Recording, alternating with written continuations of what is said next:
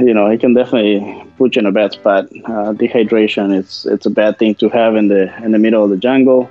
Um, so that's the only close call that we had. Uh, you know, we had to airlift somebody for dehydration. Uh, that's just because over drinking. Um, but other than that, uh, no, we never had any any issues with anybody. Uh, uh, we had a guy who actually uh, thought that he can take the hook out of a piranha mouth and lost the tip of his finger. That was Javier describing a few things you should be on the lookout for your next Ecuador trip. A very doable trip to the jungle today on the Wet Fly Swing Fly Fishing Show. Welcome to the Wet Fly Swing Fly Fishing Show, where you discover tips, tricks, and tools from the leading names in fly fishing today. Hey, how's it going today? Thanks for stopping by the Fly Fishing Show. Uh, please uh, head over to Instagram if you've ever been on Instagram or want to check it out, Wet Fly Swing, and uh, share a lightning bolt uh, mic lightning bolt emoji. Give that a shot if you're out there, and I'll know you listen to this episode. That would be that'd be awesome. Before we get started, let's hear from our sponsor. Koffler Boats specialize in custom ordered aluminum boats and uses the best materials, components, and accessories available to meet all of your fishing and boating needs. The Jet Drifter, a perfect power boat for shallow water rivers or lakes, will perform with as little as a 35 horsepower prop engine. Head over to wetflyswing.com slash Koffler to check out the lineup right now. That's Koffler, K O F F L E R, wetflyswing.com slash Koffler. Check out the lineup and connect with Joe. Uh, Javier from Ecuador Fly Fishing Tours walks us through the full process and trip today. We find out uh, a little bit about Arapaima, uh, this crazy air breathing uh, fish, how they created one of the only luxury lodges in the Amazon in this area, and how you can see and fish the Galapagos uh, this year. The Galapagos is definitely a um, is a protected area, but uh, Javier walks us through some steps of uh, digging into that. So, um, so it's pretty amazing today. Uh, we definitely leave a little on the table, including the full trip to the Galapagos. So stay tuned for that one. But uh, but here you go. Javier has the inside track. So without further ado, EcuadorFlyFishingTours.com. How's it going, Javier? Hey, Dave. How are you? Doing great. Thank you. Good, good. Can you pronounce your last name to make sure so we all know we get that right?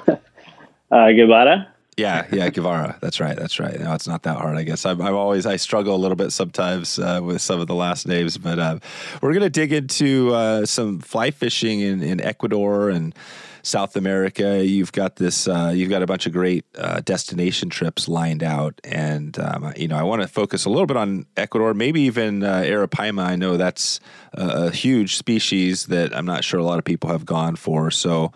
Uh, but before we get there, talk about how you first uh, got into fly fishing. Well, I actually got into fishing uh, when I was a kid. Uh, I used to go with my grandpa to uh, the coast of Ecuador, spend almost three or four months after school end, um, and that's how I learned into. That's how I learned to get into fishing. Um, he was basically my first inspiration in that in the aspect.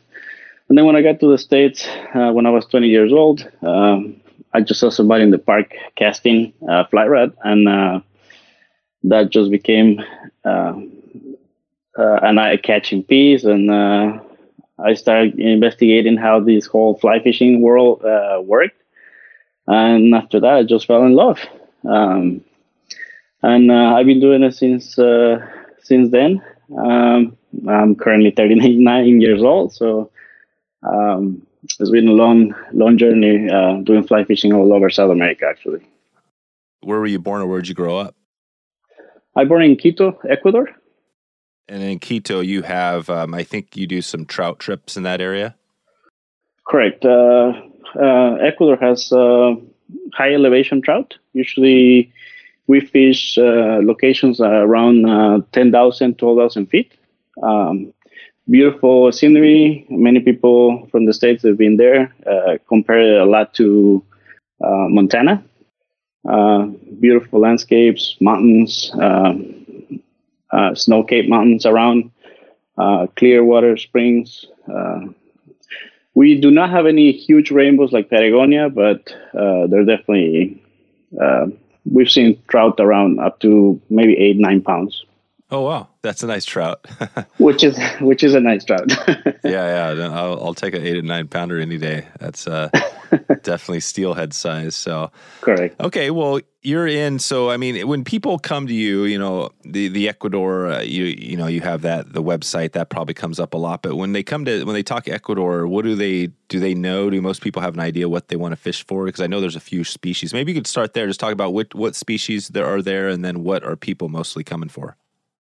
So most of the time, the people talk about Ecuador uh, believe that we have like zero fishing, um, and it's a surprise for them to hear that we have rainbow trout in the mountains. We have um, arapaima in the Amazon, and uh, one of the main species that we we have a lot of people coming to is uh, striped marlin in the Galapagos Islands.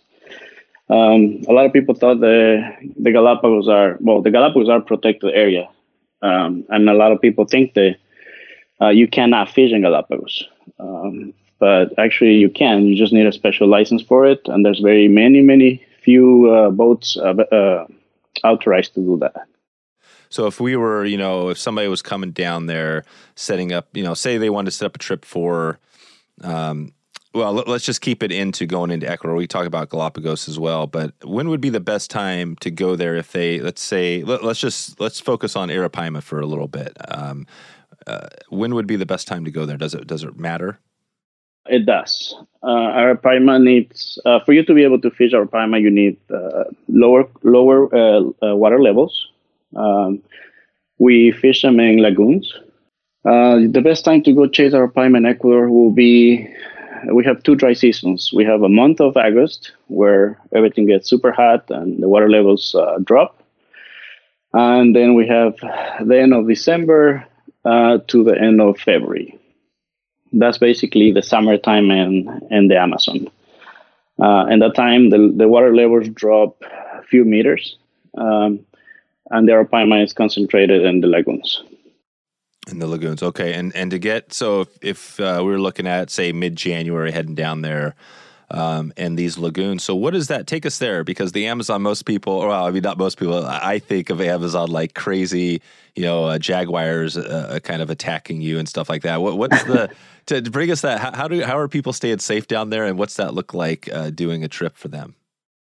So normally we arrive in, in Quito. We spend a night there. Um, we take an hour flight to the jungle, which is a city outside of uh, a city outside of the jungle that's called El Coca. How do you spell that?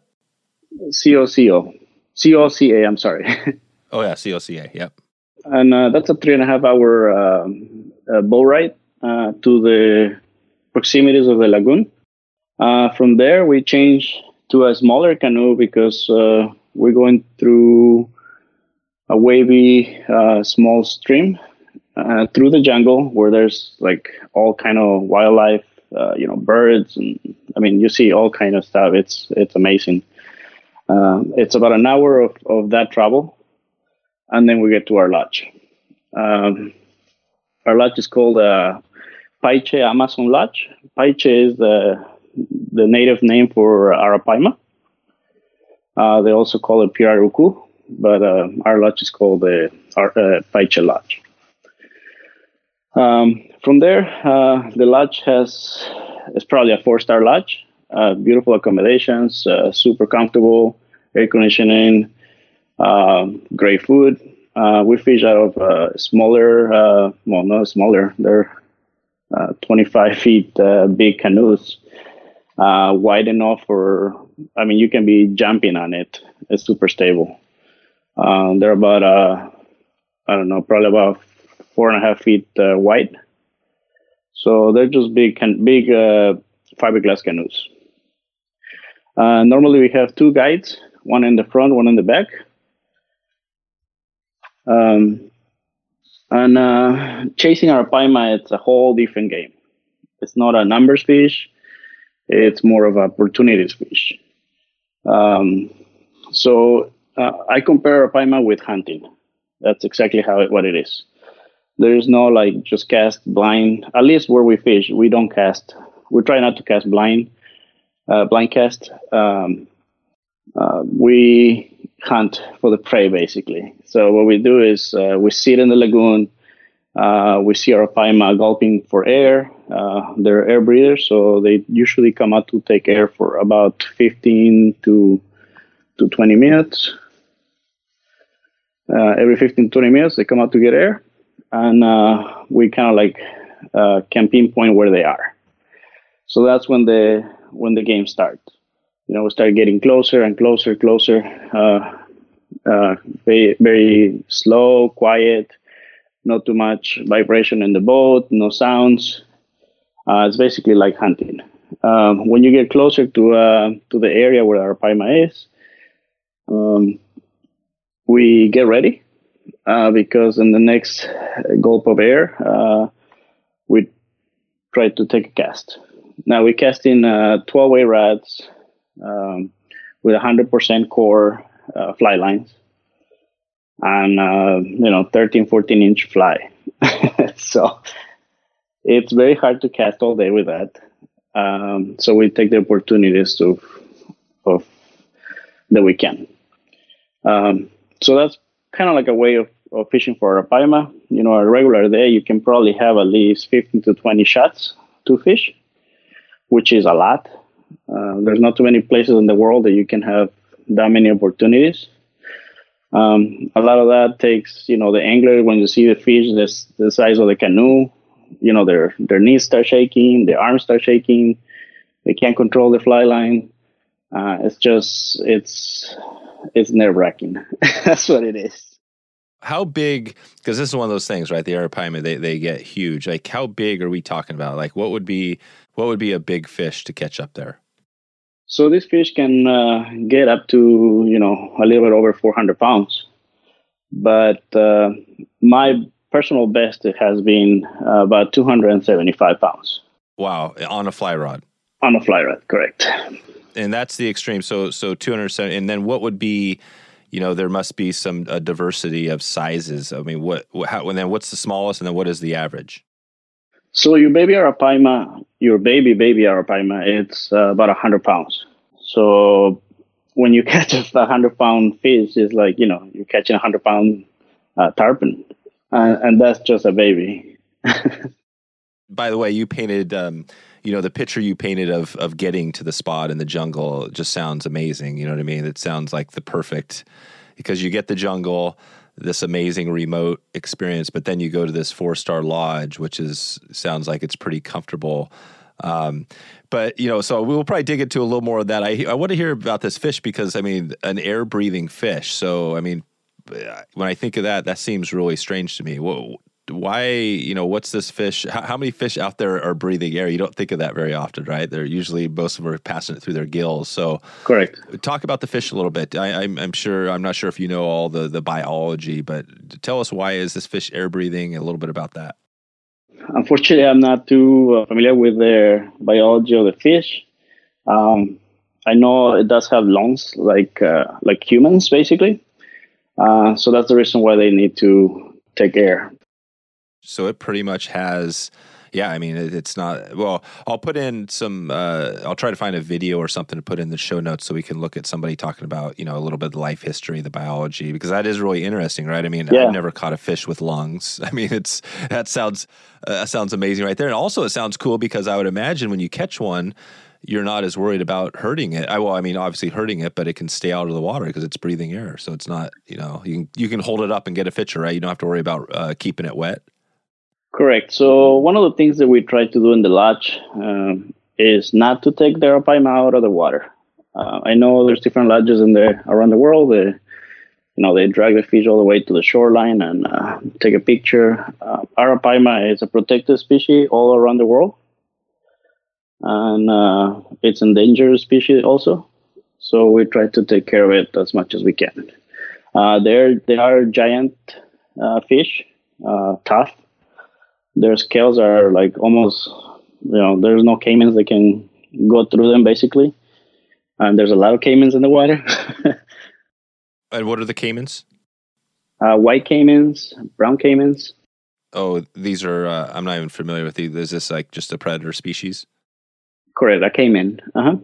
And um, yeah we try not to take the fish out of the water. Uh, try to let them be there. We take a, a side shot on the boat and try to just release it that way. Okay, and when people are coming to, you know, they're doing, they're setting up this trip with you. Well, what's the typical? Are we talking about a week, or how, how long are people on, on average coming there? Yeah, so totally it takes about a week for the entire travel. You know, it is an adventure to go to the jungle, to do the, you know, the airplane, the boat, the little canoe. Uh, so it, it does take a lot of a lot of um, a lot of travel uh, and logistics. Uh, but yeah, normally it takes about a week. Uh, we fish four to five days, depending on the anglers. Uh, with four or five days of fishing, uh, we can almost ensure you you will have a fish. yeah, yeah. So you'll get it. You'll get a shot. Yeah, you definitely have a shot. I mean, uh, last year before the pandemic started, uh, I mean, I had a guy who went to the lodge every day. He had probably at least over twenty shots, clear the shots. I mean, amazing and it just you know connect with one fish, connected to fish, and just couldn't handle them in, in the line. I mean, they just it's like you're connected to a train, and they they jump like uh, tarpon, very similar to tarpon. Uh, big head shakes. Their head is pure bone. Uh, there's uh, very little place where to put the fly, and um, just the power of it. I mean, I have bo- I have fish that have completely dragged the canoe with us pedaling backwards and has taken all the way to the to the mangrove basically. Holy cow! Yeah, yeah. We have fish that we had to like start the engine and uh, put reverse and try to tow it out of it because we couldn't we couldn't do it with the pedals anymore.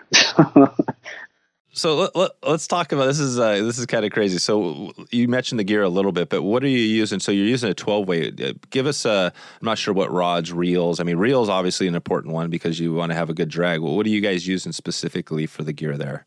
Fly lines, reels, rod. So I use um, Loop Crosswater um, series. I'm sorry. I use Loop uh, Cross uh, W uh, fly rods, 12 weights um, for Arapaima. Uh, for reels, we use the Opti reel from Loop also.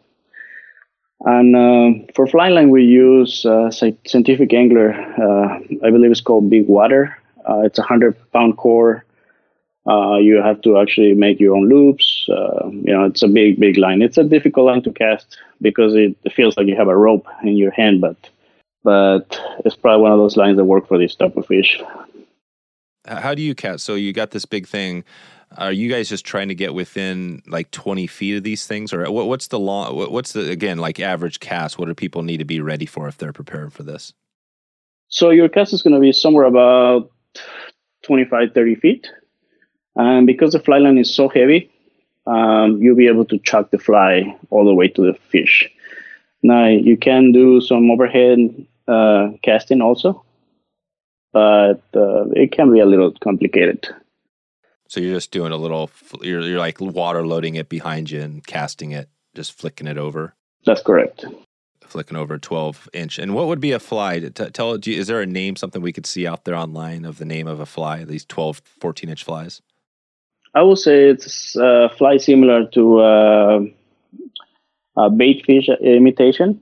Um, usually, uh, black color works great uh, or a tan color also. Um, it's going to be the actual fly is going to be probably about 10 inches. And then uh, we really love these, uh, I believe it's called Pecarini uh, dragon tails or fish tails. Um, they're like fiber fiber uh, tails, and those create a lot of vibration in the water. And these fish key on that. Uh, they're they're slow moving fish uh, when they're just cruising, uh, they're not just going like any other fish, you know, full speed. They're just going super, super slow. Uh, when they see something that passes by them or next to them, they just gulp uh, the water into their to their mouth and uh, suck the fish in. So sometimes their take can be super gentle, very, very gentle takes. Um, and sometimes it can be, you know, like like a train just got hooked at your fly line, basically so you see this fish gulp uh, some air, and then to take us there. So so you're sitting there, you're set up, you're within 25 feet. This fish gulps.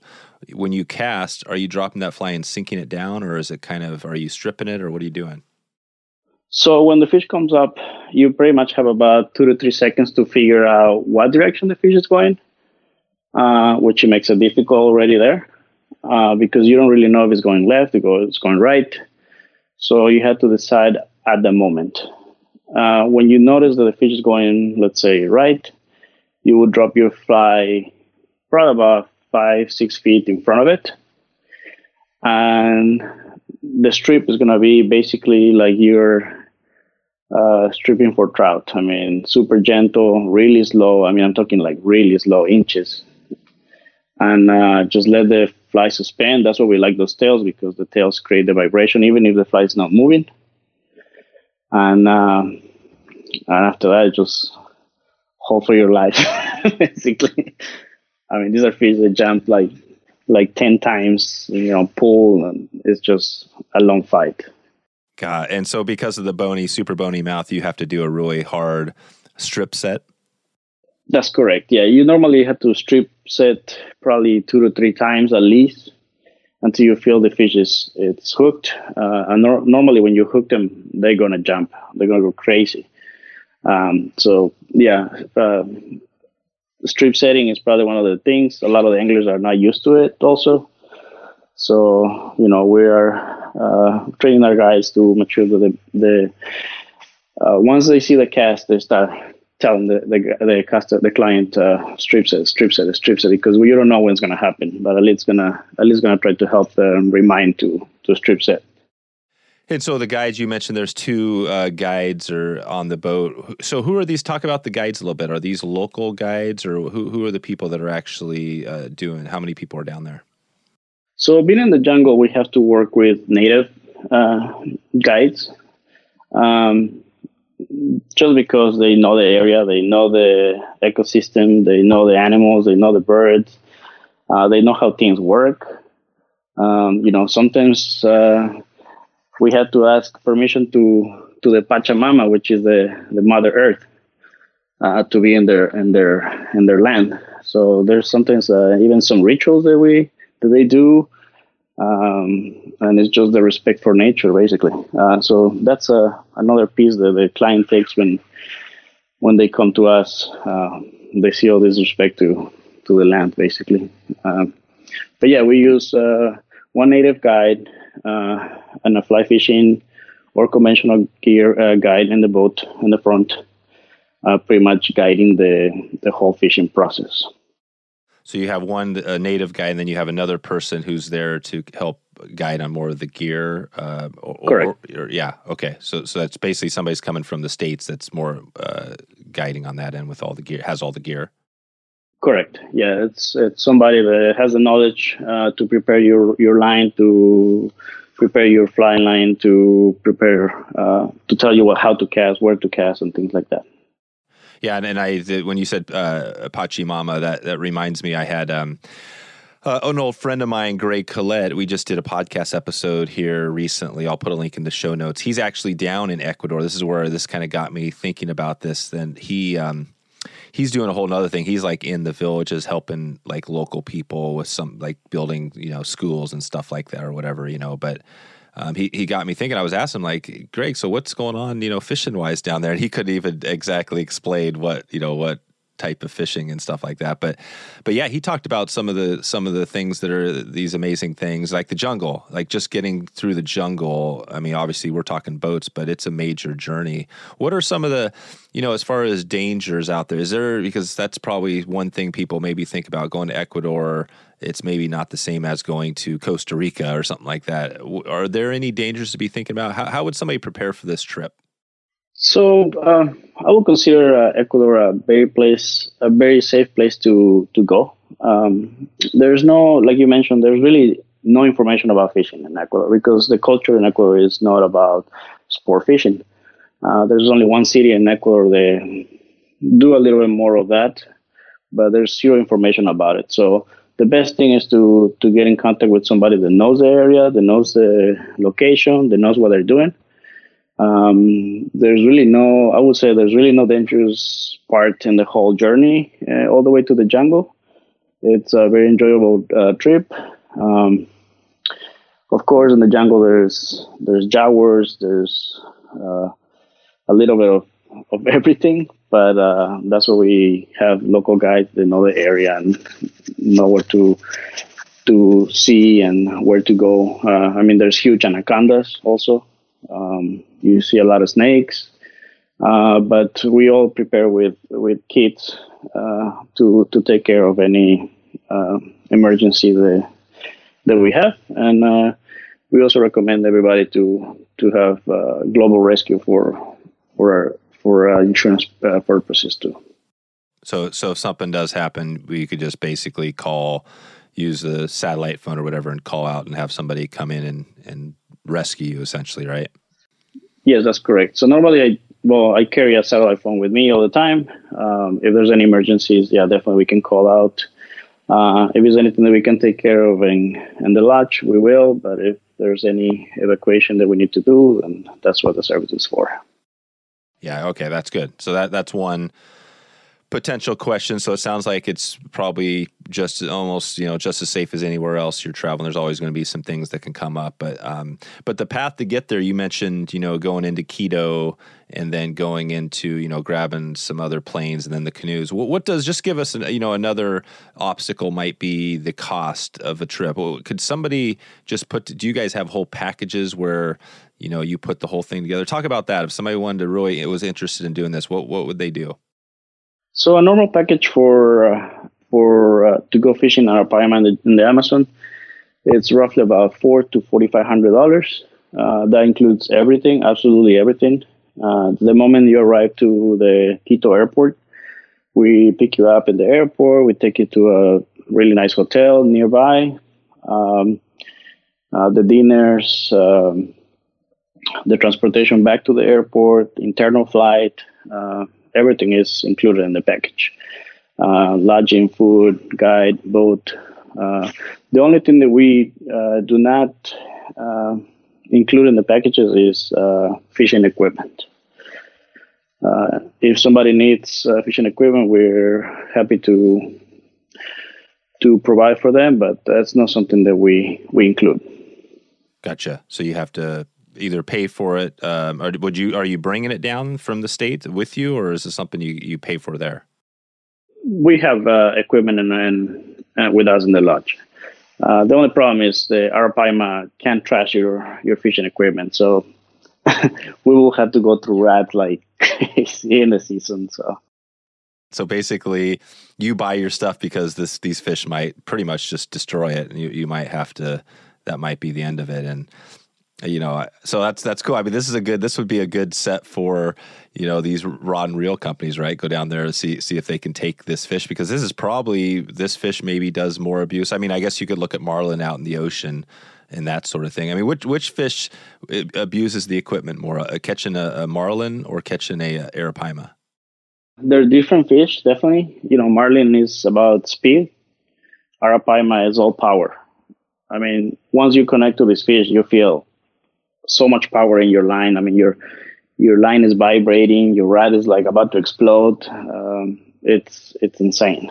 It's it's something like a, fishing on a Arapaima. It's ten times more powerful than fishing a marlin, a big marlin, because you are connected straight to the to their mouth. I mean, it's uh, you know marlin fishing. You have about 300, 400 yards of line out, so you're not really fighting so much a fish. You're fighting the current. You're fighting the marlin. But here, when you have a fish that's about 50, 60 feet away, uh, you're directly connected to it, and it's a 250 pound fish. And are you guys doing the? As far I know, I had Jake Jordan on, and he was talking about fighting those big, you know, fish out, the blue water fish and things like that. And he talked about holding the rod, basically pointing it straight at the fish. Is that how you're landing these fish? Is it just a direct? You're just keeping them on, you know, and just pointing it at the fish and just dragging them in. Yeah, so being uh, such a big fish, you definitely have to point it at the fish. Um, we do put a little bend on it just to take uh, the head shakes abuse uh, in a way. Um, but uh, you know, fishing for a big fish like this is it's a different game. Uh, you have to be ready Uh, you have to be pointing at the fish. You have to your back has to be relaxed. Otherwise, next you know next hour you're gonna be in pain. um, but uh, we do put a little flex on the rod also. So let's take a quick break for a word from our sponsor. Koffler Boats specialize in custom ordered aluminum boats and uses the best materials, components, and accessories available to meet all of your fishing and boating needs. The Jet Drifter, a perfect powerboat for shallow water rivers or lakes, will perform with as little as a 35 horsepower prop engine, but the whole design will also accept larger engines. In addition, the Jet Drifter is also designed to be rowed. The Jet Drifter can be custom built in 14 foot through 18 foot lengths, and uh, I've been rowing Koffler drift boats for most of my life. I remember going down the river in my dad's Koffler boat when I was a kid, and since I have transitioned into the 17 by 54 drift boat, perfect for packing a ton of gear and still staying nimble. If you need a bulletproof boat that can literally sit outside all year long when not in use and take a beating, Koffler has the boat for you. Whether a jet drifter, drift boat, Rocky Mountain trout boat, or sled, Koffler has you covered. Head over to wetflyswing.com slash Koffler to connect with Joe and the family today. That's Koffler, K O F F L E R, right now. Wetflyswinging.com slash Koffler. You support our podcast by clicking over through that link to connect with Joe. Please let Joe know you heard of the ad through the podcast when you connect and check back with me to celebrate if you end up making a purchase. Okay, now back to the show.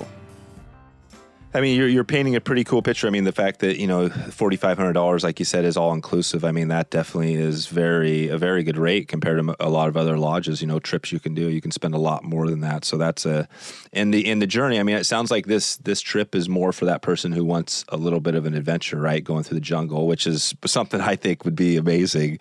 Um, anything else? You know, we we talked about this. Uh, you know, again, it sounds like it's pretty straightforward as far as what you need to do. Did, have we missed any steps along the way? Do you want to give a, a heads heads up on anything else? Somebody again, right now, say they're planning, they want to plan this trip.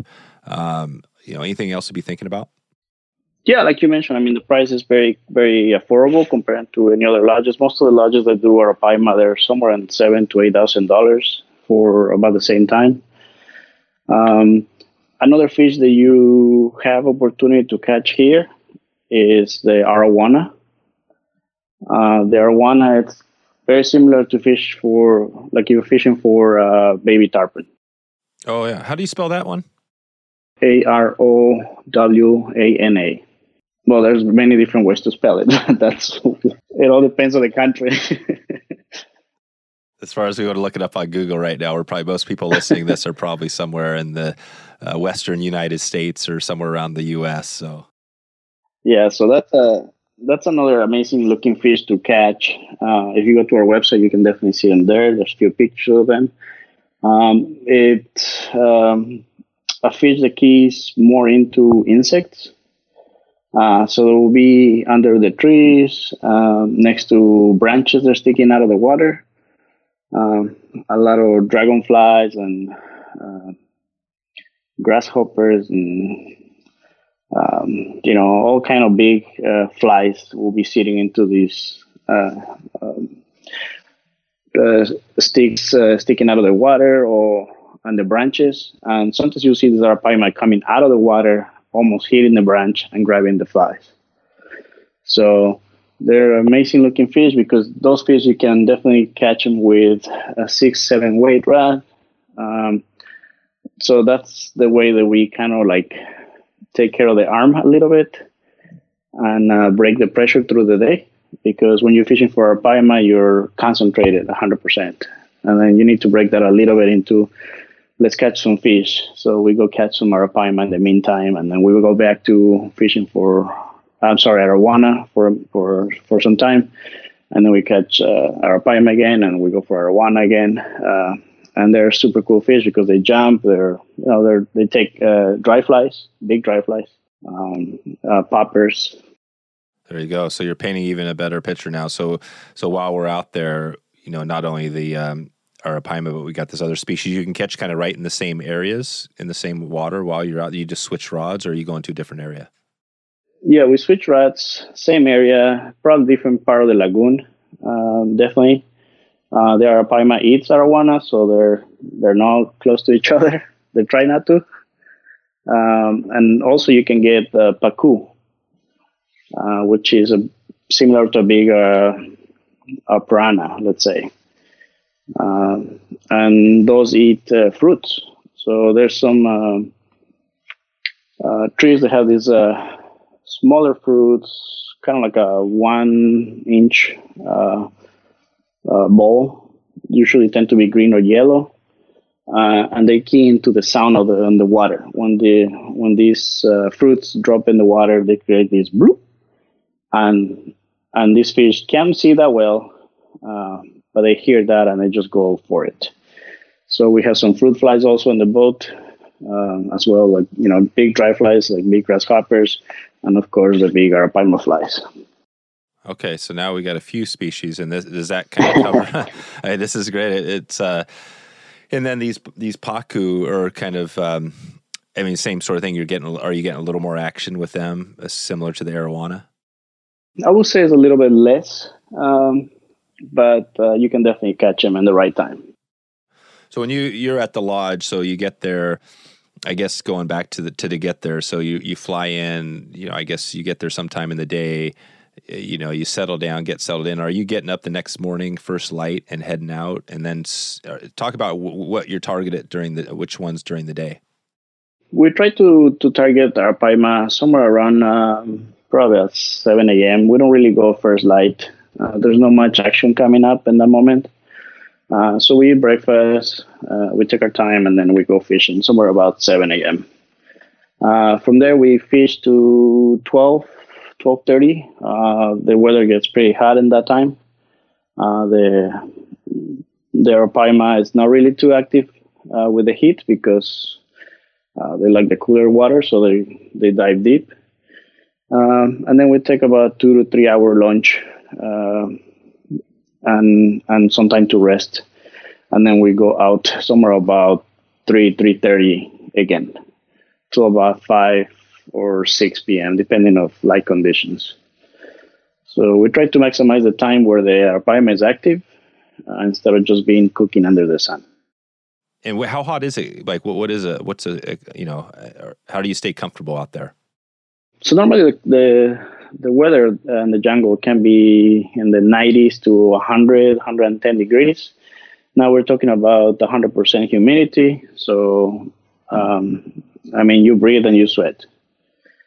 Uh, so that's what we need to keep uh, hydrated. Uh, we need to come back to the lodge to cool off for a little bit, to take some rest. Um, but yeah, it can be pretty demanding. And as you mentioned, I mean, this is a trip for for adventurous uh, minded anglers, definitely. Yeah, you're not you're not going to have anybody out there that's super. Uh, yeah, if you're out of shape, if you're not in good health, you don't want to be doing this trip. This is something to be ready, and you're not also you're not really jumping in the in the water to cool off, right? Well, you can.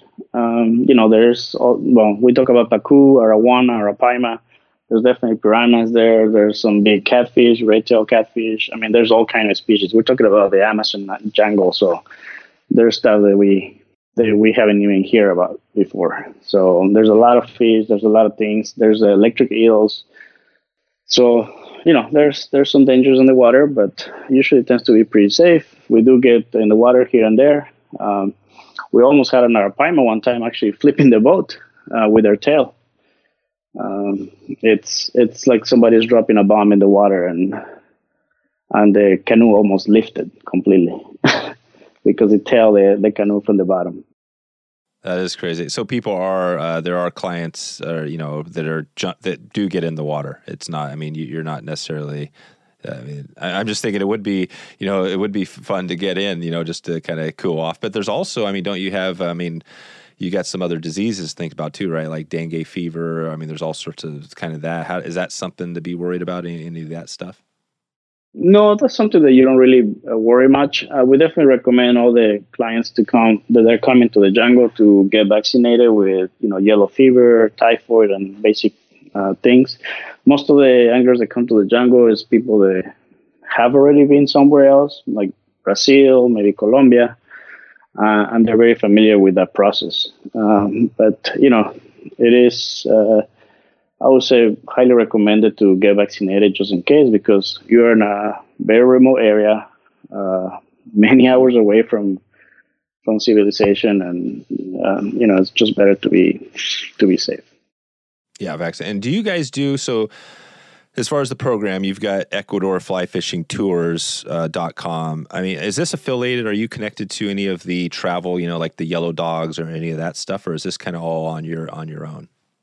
No, this was a project of a, of a solo as a solo project, as a one man show. so everything you see, everything, even the photographs, uh, most of the photographs are mine, just because I love photography. So I usually carry all kind of equipment with me. Um, but yeah, yeah, this is uh, only us, only me. Cool. I, I love that. I mean, I, I, think that you know, from what I'm doing, you know, it, you know, essentially, it's kind of a similar thing we've been building here with the podcast. You know, it's um, you know, it, we really haven't been affiliate, affiliated with you know any of those programs, and I think I think they're great. I mean, they they do their own thing, but I love hearing the stories of the people like yourself doing it. You know what I mean? Like you're building this thing on your own, and that sounds uh, that sounds pretty amazing. So hopefully hopefully we can help you out here and maybe send a few uh, some more uh, people your way. Uh, I definitely I think anybody listening like myself is probably getting excited about this because it sounds like a pretty pretty amazing adventure. Do you have a do you have a story? Anything comes to mind you want to share about a trip? You know, I'm not sure how often you're doing these trips, but I mean, have there there must be some crazy uh, adventures that have happened? Anything anything over the years? Well, there's a lot of things that happen, especially in the jungle. Has anybody been close to dying over the years? Uh, have you had any story like like uh, what's the closest that, that that that you've come to that? At least not in Ecuador. uh, we had um, people airlifted because they were drinking too much, and and the heat the heat can definitely take. Uh, uh, you know, it can definitely put you in a bad spot. Uh, dehydration, it's it's a bad thing to be to have in the in the middle of the jungle. Um, so that's the only close call that we had. Uh, you know, we had to airlift somebody for dehydration. Uh, that's just because over drinking. Um, but other than that, uh, no, we never had any any issues with anybody. Uh, uh, we had a guy who actually uh, thought that he can take the hook out of a piranha mouth and lost the tip of his finger because he didn't want to use the pliers. Um, but that's about it. He must have been drinking as well. Actually, not. He wasn't. that's the that's the interesting part. So maybe this isn't the place. Yeah, I mean, alcohol. Maybe leave the alcohol for another trip. This is more focus on staying staying hydrated, staying safe, and stuff like that. Yeah, most definitely. I mean, we do have uh, you know beer and and some uh, soft drinks and, and alcohol drinks in the lodge um, available. Uh, we always try to tell the, the, clients not to not to overdo it. You know, have a good time, enjoy the, the, the jungle. I mean, it's one of those one one of a lifetime experiences to be there, and um, we we try not to. Uh, we, we try to make sure that they don't, you know, they don't pass a bad time while there. And it sounds like you have, I mean, this lodge. So, I mean, obviously you set this up on your own. Was that, I mean, how, many years has that been going to get to a point where you've got a four star lodge? I would, I would think there's a lot of logistical things that, you know, taking it just beer, right? Taking in beer and things like that and having, having uh, electricity. Yeah, so everything is due is due to generators for electricity. We have uh, hot water uh, that's uh, warmed by the sun, so this is a, a lodge that was created uh, to help the indigenous community for the area. Um, now, fishing for arapaima, it's and arapaima for um, in Ecuador, it's it's prohibited in national parks. Uh, you cannot just grab somebody and go into into the national parks, uh, especially the Yasuni National Park, uh, and fish for arapaima. Are we fishing? Would we be fishing in the national park, or is this different? we are on the shorelines outside of the national park. And what's the name of that park? Can you spell that one as well? Uh, Yasuni. Uh, it's Y A S U N I. So a national park is, is really another great thing down there, right? Because you've got protections for probably some of these species. Yeah, so in the national park, you can fish for smaller peacock bass, the same species that you find in uh, Florida. They don't grow uh, big. They're usually about two to three pounds. Um, there's a ton of arapaima and all kind of uh, uh fish, but uh, you cannot fish for them in, in national parks. If if Ecuador finds you fishing for arapaima in any of these areas, you can go up to as a minimum one year uh, to jail. So um, that's why we partner with this indigenous community um, outside of the of the national park.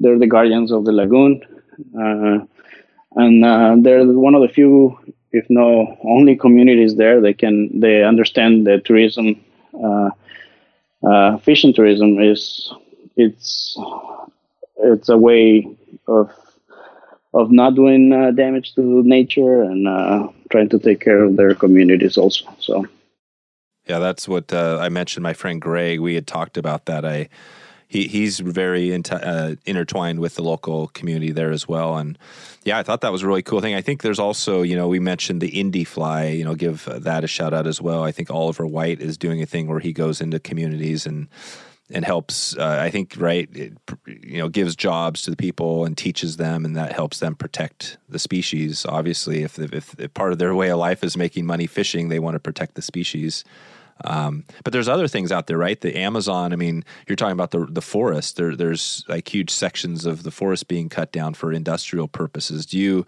is that something you even see uh, affects anything that, that you have going?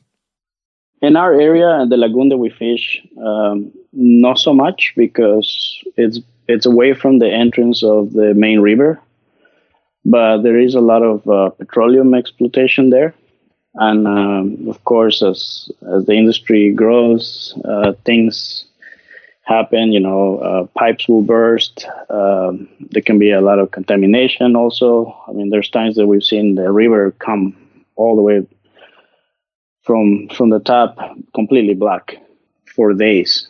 Black with oil. Yes, with oil. Uh, so things like that happen. With that, you know, there's a lot of fish uh, killed. There's all kind of animals that get uh, uh, sick or, or die uh, for that reason. Um, and affects the communities because you know they can. I mean, most of these people uh, in the indigenous communities, they you know the their water source is the river. Uh, that's where they feed their families. That's where they shower. That's where they wash the dishes. I mean, so when you pollute that, uh, it can be it can have a huge effect on people. So that's a whole other uh, conversation, right? I mean, talking about the the conservation, what somebody listening now can do to help right protect these places i guess like you said there's a national park um, i know the government probably you know has its own issues just like any government um, but um, yeah any any recommendation there? I mean if somebody wanted to learn more i guess that's something you probably you probably on your uh, solo man probably don't have a ton of time to dig into the conservation stuff. But are there any groups out there that you would recommend um, if, they, if people wanted to learn more or help? Um, there's the University of uh, San Francisco in Quito, which uh, does a lot of studies there and uh, smaller organizations, uh, even from the U.S. But your main uh, your main person to or group of people to take care of these is the locals, because now they see the now they see that this fish the has been there for for many years uh, is producing income for their families. So, what better uh, uh, person will be to to go to to the government and, and ask for for help? Well, uh, yeah, let's let's uh, you know, there's. I wanted to touch on one thing uh, before we start to think about getting out of here. Um, I wanted to touch on the trout too, just briefly, but you, the COVID, I wanted to just hit on that just so everybody knows because we're we're still you know kind of coming out of COVID. The U.S. is pretty much you know opened up. We've got vac- vaccinations and stuff, but talk about that. If somebody was going either to the Galapagos or any of your other destinations, how, how are we looking down there? Can somebody start booking a flight right now?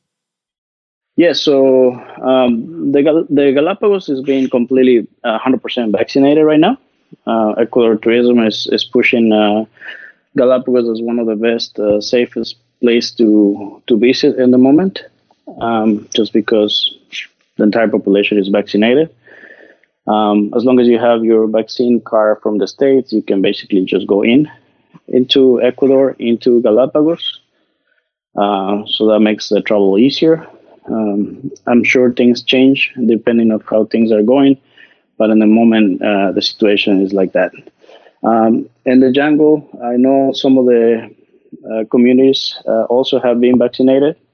Uh, even the very remote communities have been vaccinated. So it's uh, it's definitely uh, one of the safest places to go probably right now. And is the Galapagos trip? Just take us there briefly for a second. What's the you know, I guess uh, similar deal. You fly in and then and hop on a boat tour. Does that is that a lot more? Uh, is that an easier trip to put together? That is that is a nicer, easier trip. Um, you know, we have couples coming there. We got people with their kids, with their families coming there. Um, usually, the same way we land in Quito, um, we take a, about a half an hour flight to Guayaquil, which is sm- another city uh, closer to the coast. And from there, the plane, uh, we take a plane that's about three and a half hours uh, to the San, uh, San Cristobal Island uh, and that's where the biggest uh, concentration of striped marlin is. So when we get there, we get there usually about 1 p.m. Um, we have the entire afternoon to go visit the Galapagos uh, tortoise and some of the coasts of uh, the jungle. the Galapagos has a smaller jungle uh, like uh, part where they have some uh, freshwater lagoons. Uh, uh, I mean, it's just an amazing place to go. Um, so we use the first day to sightseeing a little bit. Um, the next day, uh, normally we fish four days, and we have a full day of we call it a 360 tour, which goes around the entire island, stopping at different points.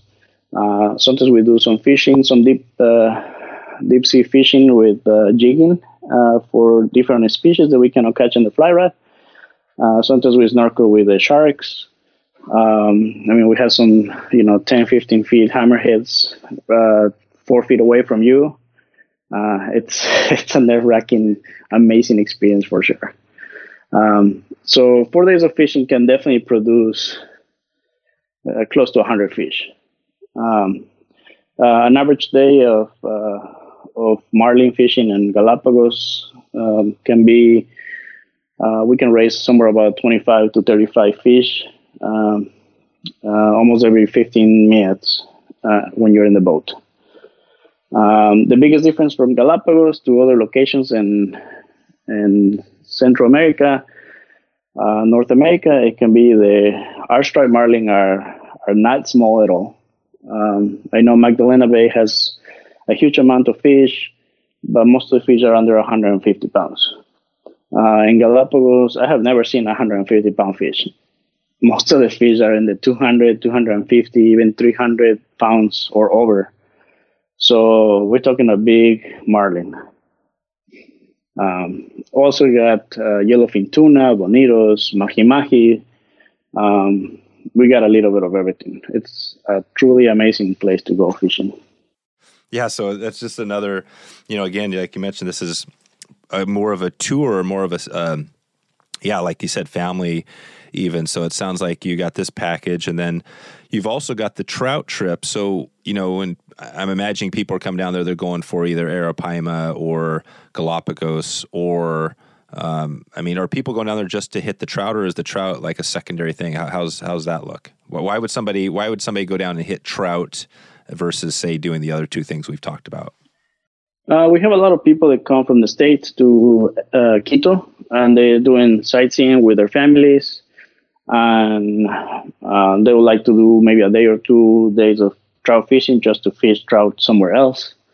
Um, so most of the trout fishing that we do in Echo is more like a day or two day uh, trips, uh, unless we have an entire group uh, coming down just for that but uh, I would say it's more like an additional thing to do while you fish for Paima or marlin and the Galapagos.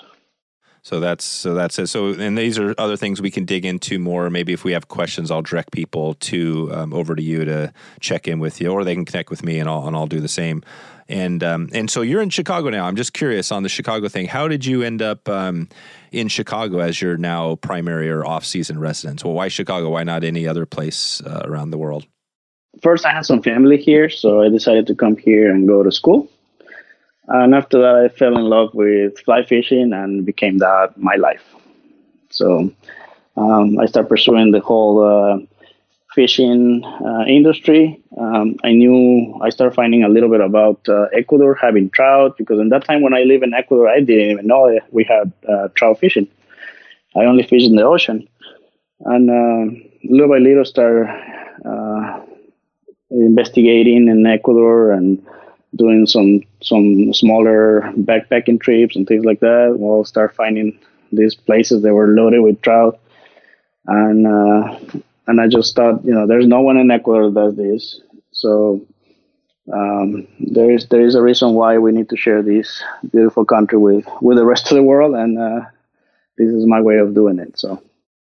Well, and that's why I'm hoping, you know, like I said, I can help you because this is, um, you know, like we were saying, I mean, the more people that know about this, it's actually counterintuitive because it, you know it's better because people will likely pr- help protect it, right? If you if you're able to get more people that love these trips and they do them every year, you know, they're going to be asking the same questions like me, like how do we make sure there's no more oil oil spills going down the river? You know, how do we protect the local community? How do we do a good job because that's going to help protect our fishing, right? It's almost a selfish thing, but it's a selfish thing in a good way, kind of, right?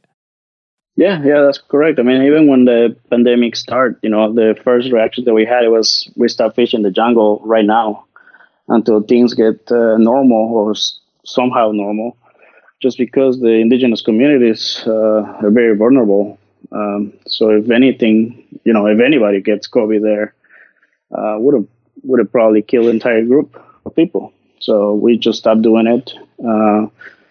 And uh, now we're we're getting back to that since uh, a lot of people are getting vaccinated and even the visitors, of course. Well, I feel like we've uh, we've dug into it, Javier. Do you think um, anything else you want to that we missed along the way here that you want to give that would help somebody if they're planning a, a trip down there? I mean, uh, you know, I would like to say that you know Ecuador is a beautiful country. You know, it is in the equator. You have the middle of the world uh, monument, where you can definitely see some amazing things. Um, uh, we have fishing all over um, the coast, uh, the jungle, uh, and the Andes. So there's not many countries the, out there that you can you can fish species, many different species in the same in the same place in the same trip. So definitely check it out. Uh, it's amazing fishery. It's uh, a fishery that has never been touched. Why is that? Do you think? I mean, uh, it, why has that? You know, you think about these places that are really busy with lodges, multiple lodges. Why? And well, first, first question is: Is yours the only lodge in the Amazon down there in Ecuador? And then the second question is: Why aren't more companies down there trying to do that, take advantage of this? Um, it is the only lodge in Ecuador that, that provides fishing. Uh, we also do bird watching in the same lodge. There's a lot of people that come from Europe to do that. Um, but uh, I will, in my knowledge, there's no other company that does any type of fishing, uh, professional fishing service at least, uh, at the level that we provide uh, in Ecuador. And any of the areas, actually, Arapaima, trout fishing, or the Galapagos Islands. And, and and that's just because you think. I mean, you've obviously got a local connection, you know, from the Quito thing, and it's just logistically. I mean, is it just a little bit challenging? I, I'd imagine with the local communities and the the national park and stuff like that, that might be challenging for people to start. yeah. So one of, like I said, you know, Arapaima is a protected species, so you can't really fish it anywhere um, uh, in the national parks. Uh, and there's not many communities that have Arapaima that they're outside of the national park. So I would say we're probably the only place that we can fish legally in Ecuador for Arapaima. Uh, I, I don't think of any other place that you can. Well, this is uh, you've painted a very good picture. I just uh, usually ask. Um, sometimes I ask a couple questions on tips and tricks, but I think we've dug into it enough. If somebody's really serious about this, you know we can kind of follow up with you um, in the next uh, kind of year. I, I, guess now that we're coming out of COVID, we've had this last year has been, you know, for a lot of companies. I'm sure you've uh, it's it's impacted your business, but now as you look out over the next year, what, what new is coming for you? What are you excited about? You know, we're we're ready to serve uh, to our clients for next season. Um, this year took a lot of rethinking and uh, reassessing things uh, to make sure that things like this don't happen again, uh, and that we're prepared for it. Um, you know, safety is a big concern for us, so we try to make sure that everybody is uh, is safe, and uh, we definitely have the the fishery to to provide some uh, some amazing memories to the clients. So. I think Ecuador is, should be your one of your first choices for international travel. That's it. All right, Javier. Well, uh, in, it's uh, EcuadorFlyFishingTours.com. Yes, EcuadorFlyFishingTours.com. Uh, we also have uh, Instagram, Facebook, and YouTube, where you can see some of the images and videos that we provide. Yeah, and so uh, that's a great thing is Ecuador fly fishing. I think when I first found you, I think I just typed in that and it came up. You're you're on the top of everything, so that makes it easy for everybody. Um, but uh, yeah, Javier, uh, thanks for taking the time today and, and sharing uh, a little bit of insight on what you have going. It sounds like an amazing trip, comparable to probably many trips all around the world. So I, it sounds like I'm excited to hopefully maybe connect with you in the next couple of years, and I'd love to get down there and uh, get some flies out to these fish. Uh, most definitely, Dave. Uh, it's a pleasure to to be in your show, and thank you very much for the invitation. So there you go. If you want to find the show notes, uh, the links, everything else we have today, including the transcript for this, if you want to read the entire transcript as you go, there's a pretty cool feature there. Uh, wetflyswing.com slash 249. We've also got some links to the stuff we talked about and uh, and some videos. Everything's there. We're going to be upgrading the uh, the blog post a little bit this year too to keep adding some more information there. So uh, check that out if you have a chance. Please subscribe to the show on your app of choice. I'm not sure if you're listening, uh, what you're listening on right now, whether that's Overcast or Castbox or um, you know Spotify, wherever you're at. Give a, uh, a, follow or a subscribe, whatever whatever uh, unit we're using these days. Follow or subscribe, and you'll get updated when that next show arrives in your inbox that is all we have for you today. I want to thank you again for stopping by to uh, listen today and support the show. And if you get a chance, reach out to Javier and uh, just check in with him. Let him know you uh, you caught this episode. Thanks again. Talk to you soon. Thanks for listening to the Wet Fly Swing Fly Fishing Show. For notes and links from this episode, visit wetflyswing.com.